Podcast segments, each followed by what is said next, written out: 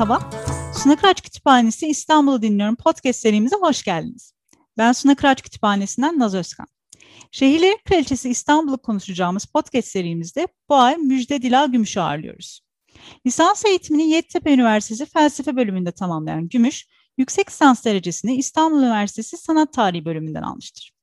2012 yılından bu yana İstanbul Üniversitesi Sanat Tarihi Bölümü Türk İslam Sanatı Anabilim Dalı'nda görev yapan Gümüş, ikinci meşrutiyette saray için çalışmak, Vedat Bey, Bey'in Ser Mimarlık Dönemi başlıklı doktora tezini aynı bölümde 2018 yılında tamamlamıştır. 2019-2020 yılı arasında Harvard Üniversitesi Aga Khan İslam Mimarisi programında doktora sonrası araştırmacı olarak çalışmalarını sürdürmüştür. Doktora tezi 2021 yılı içinde İstanbul Araştırmaları Enstitüsü tarafından yayınlanacak olan araştırmacının yayınları, milli mimari dönem mimarlarının biyografileri, çalışma konuları, koşulları, eserlerin yakın okumalarına odaklanmaktadır. Dila ile bugün konuşacağımız konu ise Esir Şehri Mimarları İstanbul'un işgal yıllarında Türk mimarlar ve çalışmaları. Hoş geldin Dila. Davetimizi kabul edip podcast serimize destek verdiğin için çok teşekkür ediyorum sana öncelikle. Ben davetiniz için çok teşekkür ederim. Ee, en son Anamet Kütüphane Konuşmaları serisinde e, seninle bir araya gelmiştik. Bize Osmanlı erken e, Cumhuriyet dönemi mimarlarından Suriye bölgesi ser mimarlığını üstlenmiş Nihat Nigizberk'i çalışmalarını ve Suna Kütüphanesi'nde bulunan 20. yüzyılın ilk yarısına tanıklık eden Nigizberk arşivini anlatmıştınız Mustafa Ergül ve Tarkan Okçuoğlu ile beraber. Çok da keyifli bir çalışma süreciydi. O çok güzel geçmişti. Ee, bugün de bizlere İstanbul'un işgal yıllarında şehirdeki mimarların hayatlarının e, ve kariyerlerinin nasıl şekillendiğini e, anlatacaksın. Dilersen ilk sorumuza başlayalım. Başlayalım.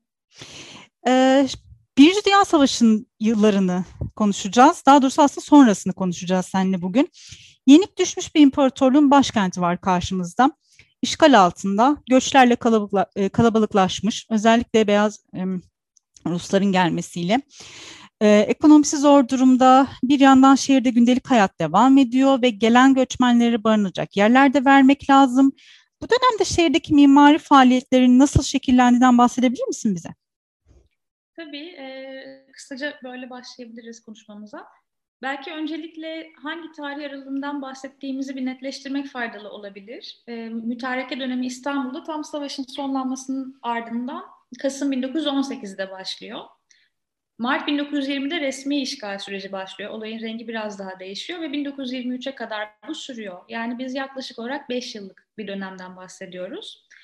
İşgal süresince e, İngiliz işgal kuvvetleri Galata ve Pera civarında, Fransızlar tarihi yarımadada, İtalyanlar ise Üsküdar ve çevresinde hakim durumdalar. Senin de dediğin gibi şehre hem iç hem dış çok fazla göç oluyor. Hem e, kaybedilen topraklardan gelen Türk nüfusu hem dediğin gibi beyaz Rus, Rusların Bolşevik devriminden sonra İstanbul'a gelen büyük grupları hem de işgal kuvvetleri kalabalık bir nüfus oluşturuyorlar İstanbul'da. Bunun sonucunda İstanbul nüfusu e, artıyor ve çeşitleniyor, daha farklı bir şehreye bürünüyor. Ve İstanbul'un mimari ihtiyaçları da değişiyor. Öncelikle büyük bir konut sorunu, mesken buhran diyorlar dönem yayınlarında büyük bir konut sorunu gündeme geliyor. Bununla beraber e, işgal kuvvetlerinin ihtiyaçları var. İşte kumandanlık binaları, işkence binaları var, e, çeşitli idari işleri yapacakları binalar ve barınacakları. Bunu el koyma ve işgallerle sağlıyorlar. Mevcut büyük kamu yapılarına ve konutlara el koyarak e, istedikleri şekilde onları işlevlendiriyorlar. Gelen göçmenler için yine barınacak yer, sağlık yapıları, eğitim merkezleri, yetimhaneler gibi yapılar gerekiyor. Bunlar da yine dönüştürme ve yeniden işlevlendirme yoluyla yapılıyor. Çünkü yeni bina inşa edecek hani bir durum maddi olarak yok. İşgal de geçici niteliğini hiçbir zaman e, kaybetmediği için işgal kuvvetleri de burada büyük inşa faaliyetlerine girişmiyorlar bir sömürge ülkesinde yapacakları gibi. Aslında bu süreci anlamak için e, Bilge Arın çok güzel yayınları var. Hem tezi hem makaleleri. Yani dönemin merakları onlara bakabilir. Bu işlevsel dönüştürmelerde bir örnek vermek gerekirse aslında etrafımızdaki pek çok kamu yapısı işgal edilmiş ve farklı bir şekilde işlevlendirilmiş. Ben Kemalettin'in dördüncü vakıf anını burada dikkat çekici buluyorum. Bahçekapı'da bulunan Kemalettin Bey'in de en ünlü eserlerinden biri. Aslında savaşta e, tam olarak tamamlanamıyor ancak Cumhuriyet yıllarında bitecek ama burası Fransızlar tarafından işgal edilmiş. Fransız karargahı olarak kullanılıyor ve nedense en üst katı ahır haline getirilmiş. Hanın üst kat pencerelerinden dışarı atlar bakarmış. İnsanlar da şaşkınlıkla onlara bakarmış. Bu çok ilginçmiş gerçekten. Yani atı oraya çıkarmak nereden akıllarına geldiyse artık. Evet. Bunu da Mimar Arif Hikmet Koyunoğlu'nun günlüklerinde okudum. O da diyor bu kadar medeni ülkelerden geldiler, üst katı ahır yaptılar, anlayamadık neden böyle bir şey oldu. Ee, bu tabii küçük bir anekdot. Bunun gibi pek çok yapı yeniden işlevlendirilmiş. Yani bu bir inşa dönemi değil de işlevsel dönüşüm dönemi olarak kabul edilebilir İstanbul'da işgal yılları. Benim ama asıl bahsetmek istediğim bugünkü asıl konumuz işgal döneminin e, Türk mimarların kariyerinde ve hayatlarında nasıl dönüşüme, nasıl kırılmalara e, sebep olduğu. Ee, evet ben de aslında onu söyleyecektim. Önemli mimarlar ön planda ve kariyerin olgunluk dönemini yaşayan e, Vedat Bey, işte senin bahsettiğin Kemalettin Bey bu dönemde e, çalışmalarına devam ediyorlar. Nasıl mesleklerini sürdürüyorlar bu dönemde? Ne gibi katkılar bulun, bu, bulunuyorlar şehre? Şöyle Vedat Bey'den başlayacak olursak, e, Vedat Bey İstanbul'un en ünlü mimarlarından biri. E, işgalden de hemen önce çok enteresan bir pozisyonda aslında. Birinci Dünya Savaşı sırasında Harbiye Nezareti'nin baş mimarı. Yani Savaş Bakanlığı diyebileceğimiz Harbiye Nezareti'nin baş mimarı ve savaş süresi, savaş esnasında bu görevi üstleniyor. Bu göreve gelmesinde Enver Paşa ile çok iyi ilişkilerin olmasının etkili olduğunu biliyoruz. İkisinin hani arkadaş gibi birebir görüştüğünü biliyoruz. Hatta Enver Paşa Vedat Bey'in eserlerini özellikle Vali Konağı'ndaki evini çok beğenirmiş. Bu sebeple kendisine de bir ev yaptırmış Kuruçeşme'de Vedat Bey'e savaş yıllarında. Bu süreçte hepimizin tanıyacağı iki tane yapı inşa etmiş Vedat Bey. Haydarpaşa ve Moda Eskeleleri savaş sırasında Harbiye Nezareti için. E, fakat savaşın sona ermesiyle Vedat Bey'in bu görevi de sonlanmış. Harbiye Nezareti'nden açığa alınmış. Peki nasıl geçinecek, ne iş yapacak? E, bu dönemde Cemil Topuzlu Paşa, onun Vedat Bey'in önceden de beraber çalıştığı ve iyi anlaştığını bildiğimiz şehremini olarak atanıyor, belediye başkanı olarak. Ve İstanbul'a yeni modern, temiz bir mezbaha yapmak istiyor. Çok küçük bir bütçeleri var. Hani yeni inşa faaliyetine girişmek çok zor ama mezbaha işini çok önemsiyor Cemil Topuzlu. Günlüklerinde yazdığına göre Galata'nın dar sokaklarında böyle dere gibi kan akıyor, kan akıyormuş oradaki e, mezbahalardan. Bunları en daha hijyenik, daha sıhhatli bir hale getirmek için hepsini kapatıyor ve diyor ki tek bir tane merkezi mezbaha olacak, çok daha temiz olacak vesaire. Bunun için tabii para bulmak çok zor. Eğitim Bankası'ndan 300 bin lira borç almış ve şeyi de mezbahayı tasarlama görevinde Vedat Bey'e vermiş. Bu dönemde inşa edilen tek büyük ölçekli yapısı Vedat Bey'in Sütlüce mezbahası. Fakat günümüzde onun inşa ettiği bölümler mevcut değil. Bunlar e, yıkılmış ve yeniden farklı şekillerde inşa ettirilmişler. E, bu projenin tamamlanması çok uzun sürüyor. Ta 1923'e kadar yani Cumhuriyet'le beraber bitirebiliyorlar. Çünkü para yok malum. Hani biraz yapılıyor, para bitiyor, biraz daha yapılıyor. Birkaç sene sonra tekrar ara veriliyor. Temelinin 1919'da atıldığını biliyoruz. Ve Vedat Bey'in temel atmadan kısa bir süre sonra e, Zaman Gazetesi'ne bir röportaj verdiğini görüyoruz. İşte mezbahayı anlatıyor. Mezbahayı tasarlamak için Avrupa'ya gönderildiğinden bahsediyor. Oradaki modern mezbahaları incelemek için. Evet, nereye gittiğinden bahsediyor mu şehir olarak? Avrupa diyor sadece. E, Avrupa'da tetkik ettim diyor. Ama tabii bu koşullarda onu gönderebildiler mi yoksa hani önceki gittiğinde mi zaten bakmış, incelemişti bu konuyla ilgili hali hazırda bir inceleme, incelemesi mi vardı tam bilemiyoruz. Ee, ve sürekli o röportaj biraz da hüzünlü gelir bana. Şeyden bahsediyor işte şimdilik üst örtüsünü sacdan yapacağız maddi durumdan dolayı ama işte birkaç sene sonra değiştireceğiz. Hani böyle bir geçici olarak kotarmaya çalışıyorlar. Uzun vadeli başka planları var ve bu çok Vedat Bey'in ifadelerinde de seziliyor. Bir başka inşa faaliyeti Nişantaşı'nda Şadiye Sultan Apartmanı. Bunu tasarlayarak inşa ediyor. Bu yapı da maalesef günümüzde yok. 70'li e, yıllarda sanıyorum yıkılmış. Bu da Vedat Bey'in saray bağlantılarıyla tahmin ediyorum aldığı bir iş. Çünkü saray mimarlığı da yapıyor. 5, 5 sene kadar 1909-13 arası. E, tespit edilebilen bildiğimiz iki yapısı var. Ama bence en ilginç olanı verdiği bir mücadele. Vedat Bey'in bildiğiniz gibi vali konağında kendi tasarladığı çok enteresan ve güzel bir evi var. İşte gerek evet. mimari açısından. Sen görüyor Görmüştüm. Musun? Evet evet fotoğrafını da çekmiştim. Yani gerçekten çok hoş. Tam köşede böyle. Zaten galiba ben bir yerde okumuştum. E, apartmanların özellikle o dönemde köşe yapılması, köşeye yapılması, bütün cepheleri görmesi açısından ve güneş alması açısından tavsiye ediliyormuş. Hı. Kendi evi de tam köşede. Evet, e, o yüzden hani... Onu Evet evet ben e, çok hoşuma gitmişti gördüğümde gerçekten dikkat çeken bir yapı Nişantaşı'na gidildiğinde e, merak edenler mutlaka bir uğrasınlar derim. Evet o gerek mimari gerek süsleme açısından çok unik bir yapı. E, Vedat Bey mesela oradaki bütün Çinli panoların kompozisyonlarını kendisi çizmiş. Yani hazır şablonlardan faydalanmıyor hiçbir zaman. İçindeki mobilyaların tamamını kendi tasarlamış pek çoğunu. E, kalem işi süslemelerin desenlerini kendi yapmış. Çok hani ince ince işlediği kendisi için yaptığı evi. Ve işgalin bir noktasında İngiliz askerleri bu evi işgale kalkıyorlar. Bir İngiliz komutan önden geçerken beğeniyor. İşgal edilmesi için işte talimat veriyor. Askerler gelip bakıyorlar. Bu süreçle ilgili iki tane farklı kaynağımız var. E, biri Vedat Bey'in akrabalarından Nezih Neyzi'nin aktarımı. Diyor ki İngiliz subay, subaylar bir ön inceleme yaptı. Fakat raporlarını bitiremeden Vedat Bey bütün tanıdığı ustaları eve çağırdı gece. Bir takım kapıları ördüler. Üstlerine halı astılar ve evi olduğundan daha küçük bir hale getirdiler. Böylece komutan geldiğinde evi çok küçük buldu ve beğenmeyip gitti. Böyle bir numara yapmışlar. Vedat Bey evini bu şekilde kurtarmış. Fakat ikinci bir verimiz daha var. Başbakanlık Osmanlı Arşivinden bir belge. Vedat Bey 1922'de İstanbul vilayetine bir dilekçeyle başvurup diyor ki İngilizler evimi işgal etti. Türk olduğum için kira vermeyi reddediyorlar. Günden güne evdeki eşyam ve evim tahrip olmakta. Hani buna bir çözüm bulunsun. Buradan anlıyoruz ki ya olay e, Nezih Neyz'in anlattığı kadar basit gelişmemiş ya da iki kere işgal denemişler. Bilemiyoruz tam olarak. Fakat Vedat Bey'in her detayıyla bizzat uğraştığı evin işgali belli ki kendisi için çok yaralayıcı ve yıkıcı olmuş. 1922 ee, sonunda 23'ün başında Ankara'ya gitmesiyle Vedat Bey'in işgal İstanbul'daki İstanbul'daki kariyeri ve hayatı son buluyor. Bir daha döndüğünde İstanbul'a artık tabii ki işgal kalkmış olacak ve durum değişmiş olacak. Vedat Bey'in durumu böyle. Kemalettin Bey'den biraz bahsedebiliriz. Ve onunla beraber aslında e, beraberinde çalışan Nihat Bey'den de arşivistte olan.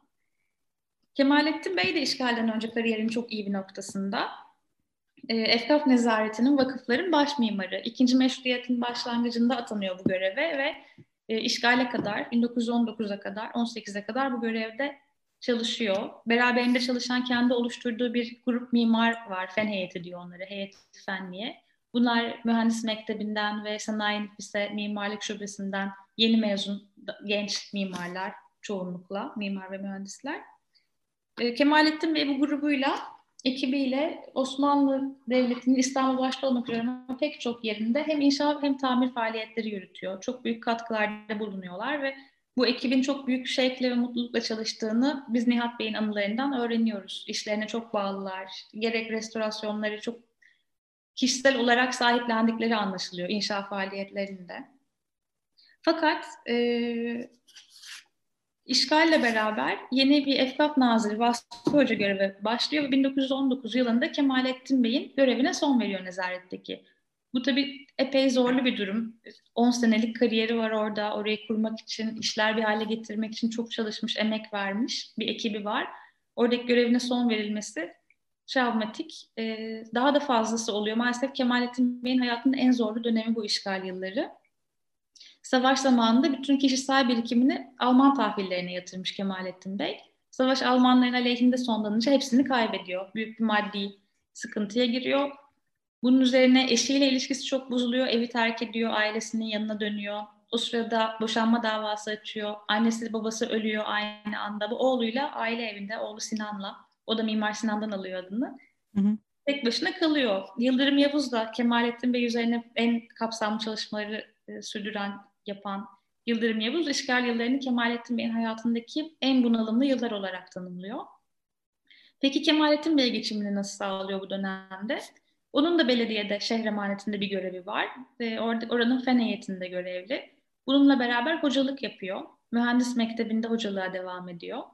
Hatta 1920 yılında mühendislik mühendis mektebinin Hendese-i Mülkiye'nin e, eğitim yılı başlangıcında ondan bir konuşma yapmasını istiyorlar çok anlamlı güzel bir konuşma yapıyor ve orada şuna değiniyor. E, kurumun Haliç'teki binasına da el konulmuş işgal kuvvetlerince İngilizler tarafından.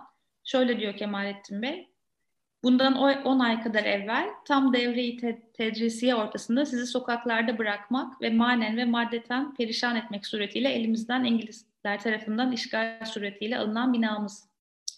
Yani okul binası da e, gitmiş bu süreçte. Fakat bunları... okul olarak kullanılmıyor galiba değil mi? Bina yani e, başka bir amaçla mı kullanılıyor? Tabii tabii. tabii evet, başka amaç. Dönüştürülüyor yani aslında. Hepsi aynı işlevini devam ettirmiyor bütün binaların işgal döneminde. Hepsi dönüştürülüyor. Yani işgal kuvvetlerinin ihtiyacına göre e, kimisi karakolhane yapılıyor. Dediğim gibi işkence merkezi yapılanlar var. Farklı farklı işlevler alabiliyorlar. E, hocalıktan gelen bir geliri var yani Kemalettin Bey'in. Bir diğer geçim kaynağı ise özel atölyesinde yaptığı çalışmalar. Bu dönemde çok önemli bir eseri aslında imza atıyor. Harik Zedegan apartmanları Laleli'de. Bizim e, İstanbul Üniversitesi Edebiyat Fakültesi'ne çok yakın Laleli Camisi'nin yanında onun komşusu. E, İstanbul'un ilk toplu konutları diyebileceğimiz dört büyük bloktan oluşan Harik Zedegan Yangın Zedeler Apartmanı. Tayyare apartmanları olarak da anılır. Bu yapı günümüzde otel. Biraz özgün özelliklerini maalesef kaybetti. E, bu apartmanlar 1918 Fatih yangınında evini kaybedenler için yaptırılmış. Çok büyük bir yangın oluyor 1918'de. 7500 kadar konutun tahrip olduğunu biliyoruz. Zaten savaşın da tam sonlarına denk geliyor. Şehir zaten ekonomik olarak zorlu bir durumda. Bahsettiğimiz konut sorunu başlamış durumda ve bunun üzerine bir de yangın ve 7500 konutun tahrip olması büyük bir sorun yaratıyor. Yangınzedelere ev yaptırmak için halktan bağış toplanıyor bu süreçte. Bağışlar da bankada muhafaza ediliyor. İşte bu evlerin yapılması için bir organizasyon e, kuruluyor. Fakat bir noktada işgal kuvvetleri bağışlara da el koyuyor bankadaki. Evlerin yapılamama riski doğuyor. E, bu noktada belediye başkanı Cemil, Cemil Topuzlu araya girmiş. İşte Fransız bir generalle konuşmuş. Paranın geri alınmasını sağlamış. Kemalettin Bey'le de araları ikinci meşruiyet döneminde çok kötü Cemal Topuz'un. Sanıyorum bu olay vesilesiyle yumuşuyorlar, barışıyorlar. Çünkü sonra Kemalettin Bey ona binaların fotoğrafını yollamış, hoş bir tatlı bir not yazmış falan. Ee, ama... hayırlı olmuş yani iyi bir olay olmuş diyebiliriz yani. İlişkisi açısından evet, evet. E, apartmanlar Laleli Camisi'nin hemen yanındalar. Arazilerin üzerinde eskiden Laleli ve Koska medreseleri varmış. Bunlar ama yangın geçirdiği için kullanılamaz durumdaymış. E, vakıfların sağladığı bir kolaylıkla bu arazi verilmiş Harik Zedegan apartmanları için tahsis edilmiş ve apartmanlar buraya inşa edilmiş. E, benim çok ilginç bulduğum, önemsediğim bir nokta apartmanlarla ilgili komşusu olan Laleli Camii ile mimari üslup açısından bir ilişki içerisinde olması. Osmanlı barona öykünen bir yapı olması. Kemalettin Bey'in yapıları arasında Harikzedegan apartmanlarını unik, özgün, kendine has bir yere taşıyor. Genelde çünkü Kemalettin Bey klasik dönem ya da erken dönem Osmanlı mimarsından ilham alır. E, apartmanların konfor düzeyi çok yüksek. Dönemine göre çok iyi bir teknolojik altyapıya sahipler. Bu sebeple de tamamlandıklarında yangın zedelere değil, gelir düzeyi yüksek kişilere kiraya veriliyorlar. Yani yangın zedeler burada oturamıyor hikayenin sonunda. E, Kemalettin Bey'in bildiğimiz başka bir büyük mimari faaliyeti yok işgal yıllarında fakat Osmanlı Mühendis ve Mimar Cemiyeti'nde, Mimar Cemiyeti'nde etkin bir rol oynuyor. Bu cemiyet aslında 1908'de kurulmuş fakat Balkan Savaşları ile beraber faaliyette bulunamamaya başlamış ve 1919 yılında yeniden kurulmuş işgal döneminde. Ve bir numaralı üyesi Kemalettin Bey. Tek Mimar Yönetim Kurulu'ndaki yine Kemalettin Bey. Mühendisler daha ağırlıklı. E, bu cemiyetle birlikte, üyelerle birlikte bilimsel geziler yaptıklarını biliyoruz. Kemalettin Bey rehberliğinde Yeni Cami'ye ve Ayasofya'ya gittiklerini, Kemalettin Bey'in oralarda bu yapıları anlattığını biliyoruz. Hatta Yeni Cami üzerine anlattıklarını makaleleştirmiştir de. Konferanslar düzenlemişler. Kemalettin Bey dönemin sorunlarına uygun bir şekilde e, ucuz evlere dair, ucuz evler nasıl inşa edilir temalı bir konuşma yapmış. Yani Kemalettin Bey işgal yıllarında cemiyette de etkin. Kemalettin Bey'in işgal İstanbul'daki zamanı ise e, Mescid-i Aksa'yı onarmak üzere aldığı davetle Kudüs'e gitmesiyle son buluyor 1922 yılında. Nihat Bey'i de yanına alıyor. İkisinin de bölgede daha önceden deneyimi var. Nihat Bey senin de konuşmanın başına söylediğin gibi Suriye bölgesinin baş mimarlığını yapmış. Kudüs'ü de gezmiş, e, oralarda çalışmış bir mimar. Birlikte Kudüs'e gidiyorlar 1922'de. Kemalettin Bey işin sonrası daha güzel. 1923'te vakıflardaki görevine iade ediliyor. Yeniden evleniyor. Hani o buhranlı işgal yılları bitiyor onun için. E, Nihat'tan da bence kısaca bahsedebiliriz. Evet ben de onu da biraz arşive bizde kendisinin mevcut. Ee, yani incelediğimizde bugün İstanbul'un e, birçok önemli yapısının e, o dönemdeki halini görebiliyoruz. E, fikir sahibi olabiliyoruz. E, gerçekten çok güzel bir arşiv. E, biraz da aslında Nihat Bey'den bahsetmeni isteyecektim evet. ben de. Nihat Bey e, o da savaş. Savaştan başlamayı seviyorum anlatmaya. Çünkü hani savaşta ne yapıyorlardı, işgal olunca ne oldu onlara gibi. Hı hı. Savaş sırasında Suriye bölgesinde oranın baş mimarı e, Şam Süleymaniye Külliyesi'nin onarımıyla meşgul oluyor ve çok zorlanıyor.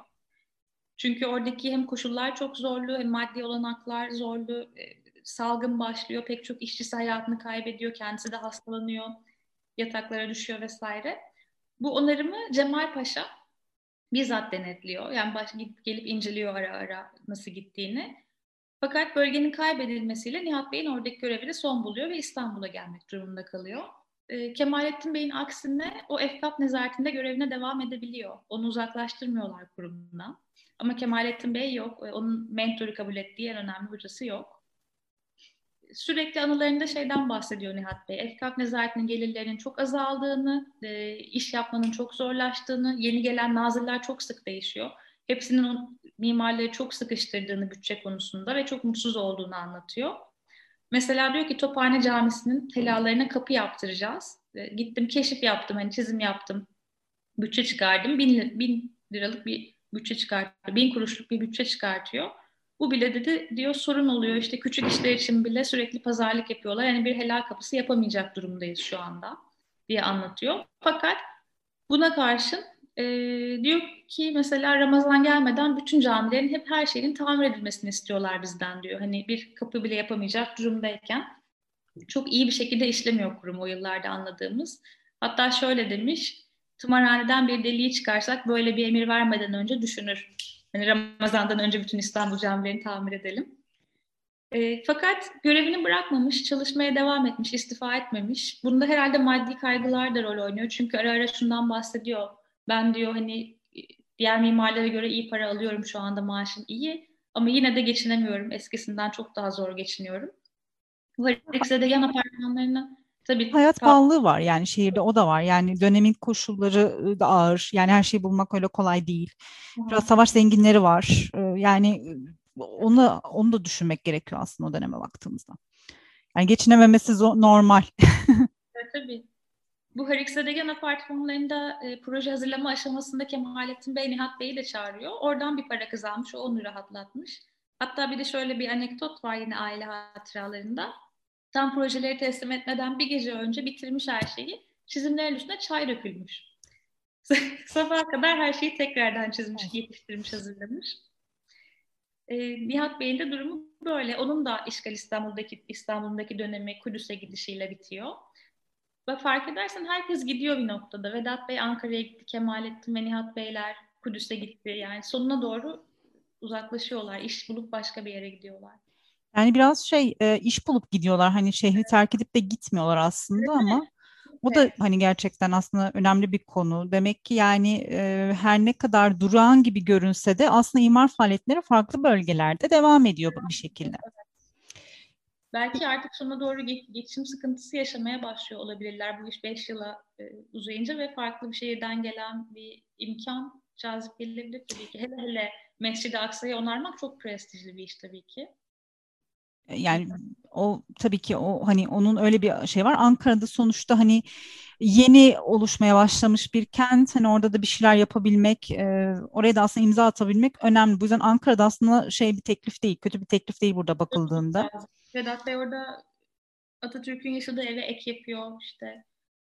Cumhuriyet Halk Fırkası Mahfeli'nin ikinci meclis binasını yapıyor. Ankara Palası başlıyor. Orada da çok prestijli işler almış tabii kendisi devam ediyorlar yani çalışmalarına. Evet, Peki bir de bu dönemin genç böyle yeni mezun olmuş mimarları var. Ee, onlar işgal sürecinden nasıl etkileniyorlar? Kariyerin başında olan bu mimarlar İstanbul'da nasıl iş buluyorlar? Hani bu kadar kıdemli olanlar zorlanırken mesleklerini icra edebiliyorlar mı? Arif Hikmet Bey ve Semih Rüstem Bey benim bildiğim var genç mimarlardan. Birazcık da onlardan bahsedersen. Tabii e, Semih Rüstem'le başlayabiliriz. Aslında Semih Rüstem çok tanınan bir erken Cumhuriyet dönemi, geç Osmanlı dönemi mimarı değil. Benim üzerine çok çalıştığım biri. Ama e, çok da ilginç buluyorum kendisini. Çünkü dönemi mimarlarından farklı bir eğitim yolu seçmiş. Biraz atipik biri. Macaristan'da almış mimarlık eğitimini 1916'da giderek e, savaş zamanında ve Macar Turancılarına eklemlenerek gitmiş. Macar Turancılarının verdiği bir bursla gitmiş. E, o dönemde Macar Turancılığı böyle hakim bir ideoloji. Semih Bey de genç yaşlarında onlarla tanışıyor ve onların desteğiyle Macaristan'a gidiyor mimarlık eğitimi almaya. 1919'da ise tam artık eğitimini tamamlayamadan işgalin üzerine İstanbul'a dönüyor. Benim anladığım kadarıyla bu dönüşte, bu erken dönüşte işgalin de önemli bir etkisi var. Turancı öğrencilerin bir kısmı çünkü böyle apar topar dönmüşler. E, döndükten sonra da Macar basınında bu milli mücadele sürecini anlatan bilgiler veriyor, demeçler veriyor ve hani Macaristan'da da bu sürecin takip edilmesini sağlıyor. Bu konuda çok çalışmış, bununla ilgili ona böyle resmi teşekkür ediyorlar falan. Şey biri yani, çok faal faal bir kişilik Semih Rüstem. Peki 1920'de e, çok genç, 22 yaşında tam da mezun olmadan gelmiş İstanbul'da ne yapabilir? Sanayi Mektebi'ne, Sanayi Nefis'te değil, Sanayi Mektebi Sultanahmet'te bir teknik okul e, hoca olarak atanıyor mimarlık bölümüne. Orada hocalık yapmaya başlıyor ama bir yandan da bakınca ne kadar genç, yani 22 yaşında. Pek çok dersi onun üzerine veriyorlar. E, üç tane, iki tane kitap yazıyor, bir tane kitap çeviriyor öğrencileri için hani eğitim amaçlı kullanılacak. Çok faal bir şekilde çalışıyor. Kendine bir ofis açıyor Karaköy'de. Ne kadar iş aldı bilemiyorum ama hani bir kurulu ofisi var, mimarlık ofisi. E, ilgi çekici küçük bir grubun parçası oluyor Semih Rüstem. Mimar Sinan Muhipleri diye. Bu grubun başını Süheyl Ünver çekiyor. Onun dışında Muhittin Hattatoğlu, Sayit ve Mustafa Nihat Özon e, ve Yeni Cami Hatibi Şekercizade Hafız Hayri Efendi var. Gördüğümüz gibi hani sırf mimarlardan oluşan bir grup değil. Osmanlı Mühendis Mimar Cemiyeti gibi değil de daha farklı hattat da var içinde. Ee, işte şey Süheyl Ünver tıp mezunu ama sanat meraklısı bir kişi. Bunlar beraber Mimar Sinan yapılarını gezmeye başlıyorlar İstanbul'daki. Hatta Süheyl Ünver birkaç tane Mimar Sinan makalesi yazıyor bu süreçte. E, duygusal bir şekilde de birbirlerine çok bağlı olduklarını anlıyorum. Mesela Süheyl, Süheyl Ünver Bey, Muhittin Bey'e bir şiir yazıyor. Onun Mimar Sinan olan sevgisini çok takdir ettiği için. Bir kere hep beraber Sinan'ın ruhuna hediye olmak üzere mevlid okutuyorlar. Böyle ilginç bir gruplar. Bu bütün bu İstanbul'da gezme, işte ecdat yadigarı yapıları inceleme, belki bir küçük romantizm ve melankoliyle herhalde işgal yıllarının getirdiği ruhsal durumla ilgili diye düşünüyorum. Ben de onu diyecektim. Biraz hani böyle kaybolma, gitme, yok olma tehlikesi mi hissettiler? Hı. Bu yüzden hani gidip görelim. Hatta ben onu diyecektim. Belgeliyorlar mı? Yani gidip gördükleri çiziyorlar mı ya da fotoğraflıyorlar mı? Evet, çiziyorlar. Evet Süheyl Ünver'in böyle bir dizi defteri var. Mesela Türk Evleri diye bir defter yapmaya başlıyor 1920'de. E, bu günümüz Türkçesine çevrilip yayınlandı. Bunun girişinde diyor ki bu Türk evlerimizi ben gördükçe heyecandan delirecek gibi oluyorum. Yani çok büyük bir sevgi besliyor. Bunları diyor ve kaybolup gidiyorlar.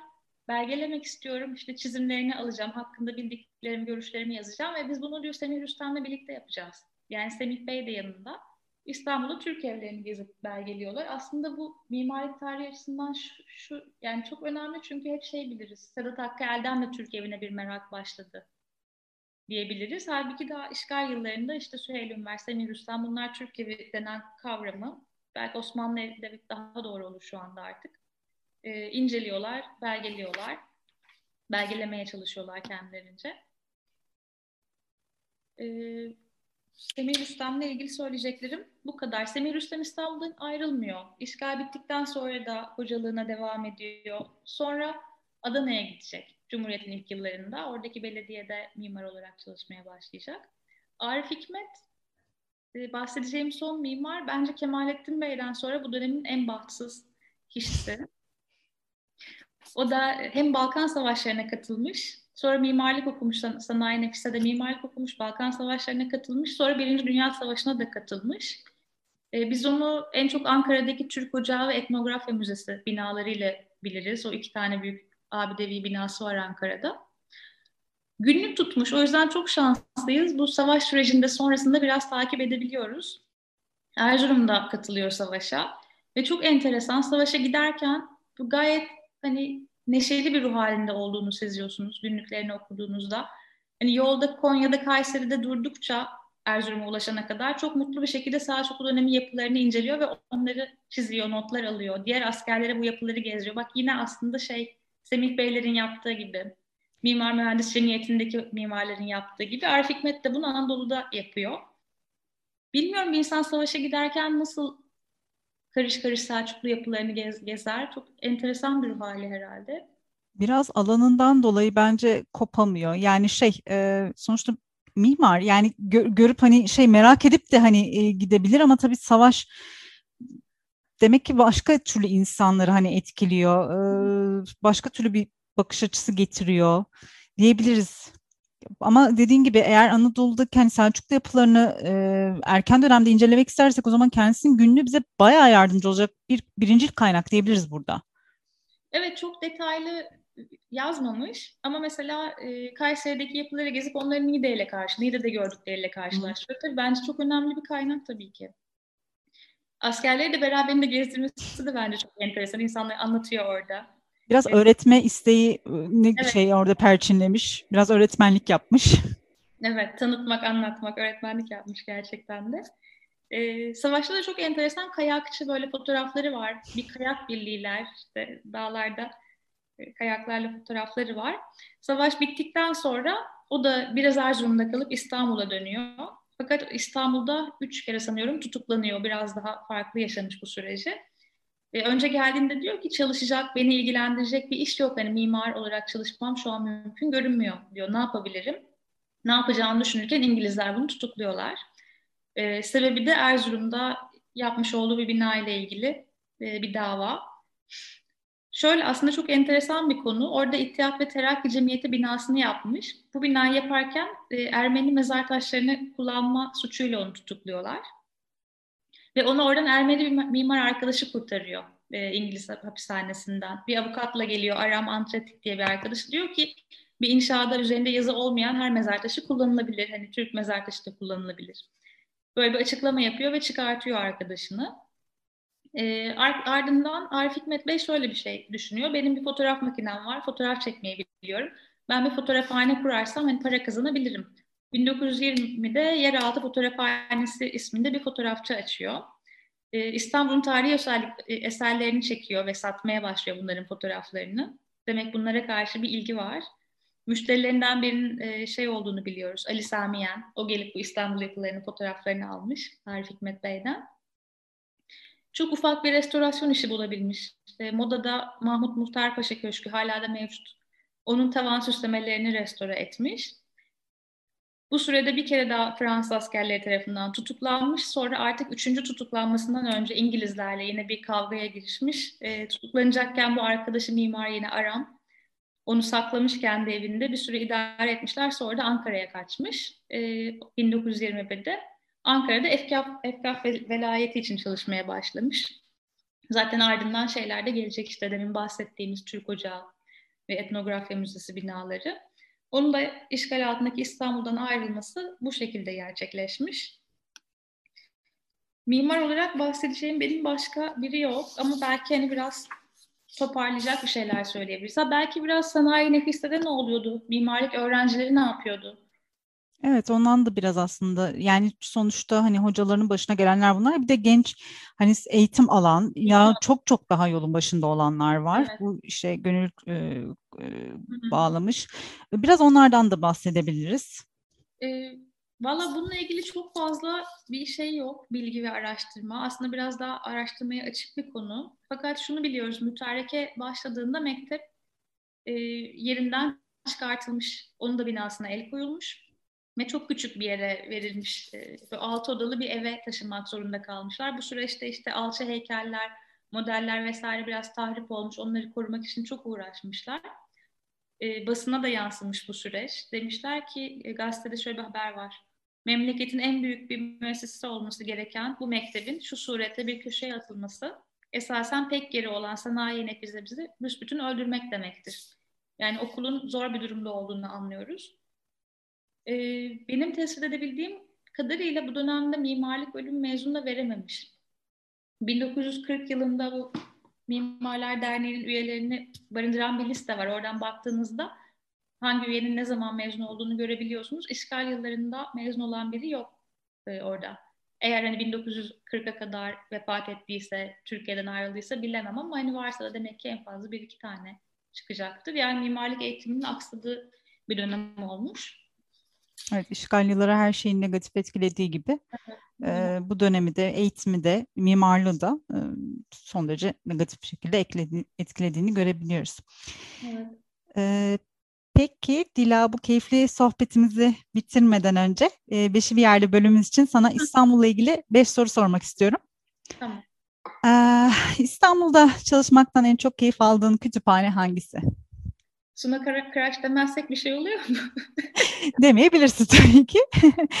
ee, yani sen İstanbul Üniversitesi'nde çalıştığın için e, İstanbul Üniversitesi Kütüphanesi gerçekten çok güzel bir kütüphane, çok donanımlı bir kütüphane.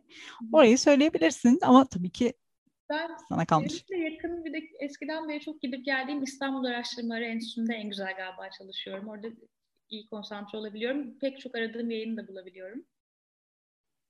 Orayı söyleyebilirim. Tamam. Ee, İstanbul'u öğrendiğin kitap hangisi? Eh, İstanbul'u öğrendiğim kitap ya İstanbul'u çok romantik olacak ama hissetmeye başladığım kitap Ahmet Hamdi Tanpınar'ın Huzuru derim. E, bunu diğer konuşmacılarımızdan da hani duydum. Edebiyatla tarih e, birbirinden kopamadığı için edebiyat kitaplarının aslında e, bize çok fazla biz tarihçilere çok fazla faydası olduğunu düşünüyorum. Hani e, şehri tanımakta, e, köşe bucakta kalmış şeyleri göstermekte. E, bu yüzden e, cevabın da evet haklısın açıkçası. Ben de mesela Ahmet Ümitçiyimdir. İstanbul'u e, tanıma konusunda. Güzel bir kitap gerçekten. Peki İstanbul'a dair e, mutlaka okunması gereken kitaplar sence hangileri? Ben yine romanlardan gitmek istiyorum. E, Tanpınar'ın huzurunu söyleyeceğim. E, Üç İstanbul bence Mithat Cemil Kuntay'ın. İstanbul'un ikinci Abdülhamit e, savaş ve iş, meşrutiyet dönemi ve işgal dönemini anlatan, yani benim ilgilendiğim üç dönemi de çok güzel anlatan bir kitap olduğu için. Esir şehrin insanlarını çok seviyorum yine işgal dönemini anlattığı için. Ben bu döneme biraz odaklandığım için hep aklıma bu dönemin romanları geliyor. Mesela Tanpınar'ın sahnenin dışındakileri de İşgal İstanbul'unu anlatır. O da çok sevdiğim. Yani okunmalı, şu illa okunmalı diye ben bir şey demeyi tercih etmem ama bunları okumak bana çok şey kattı. Sevdiğim kitaplar diye bunları söyleyebilirim. Peki e, sana İstanbul'u hatırlatan yemek, yiyecek hangisi? Şimdi buna iki cevabım var. Biri balık diyeceğim yani lüfer palamut böyle balık ve yanındaki mezeleri.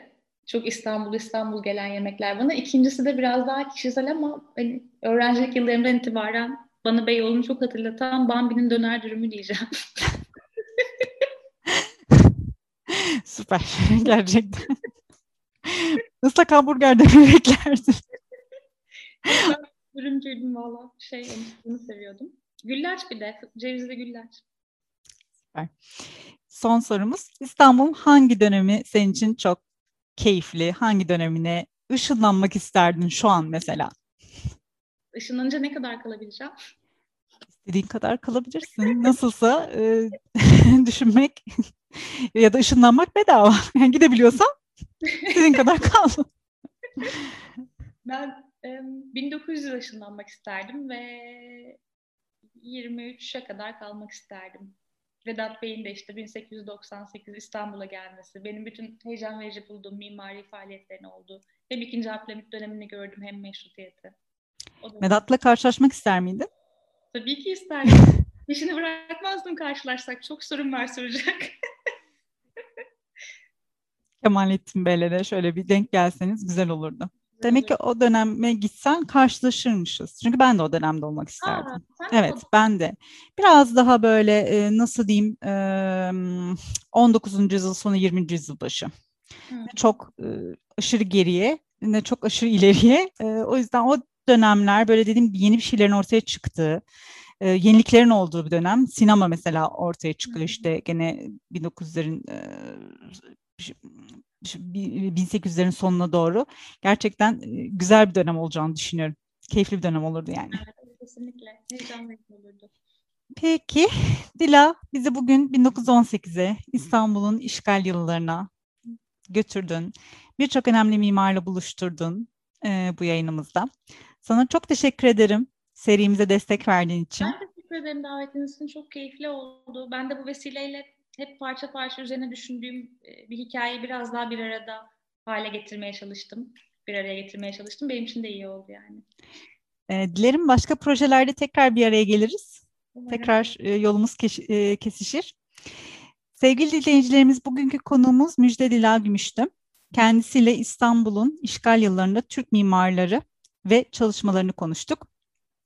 E, işgal yıllarının kıdemli mimarlarının e, mes de e, mesleğin başındaki mimarların da hayatlarında hem de kariyerinde büyük kırılmalar yarattığını, e, bu yıllarda mimarların e, kariyerlerinin e, hangi noktasında olduklarını, işgalden nasıl etkilendiklerini bu mimarların ve e, İstanbul'un mimari hayatının işgalden nasıl etkilendiğini konuştuk.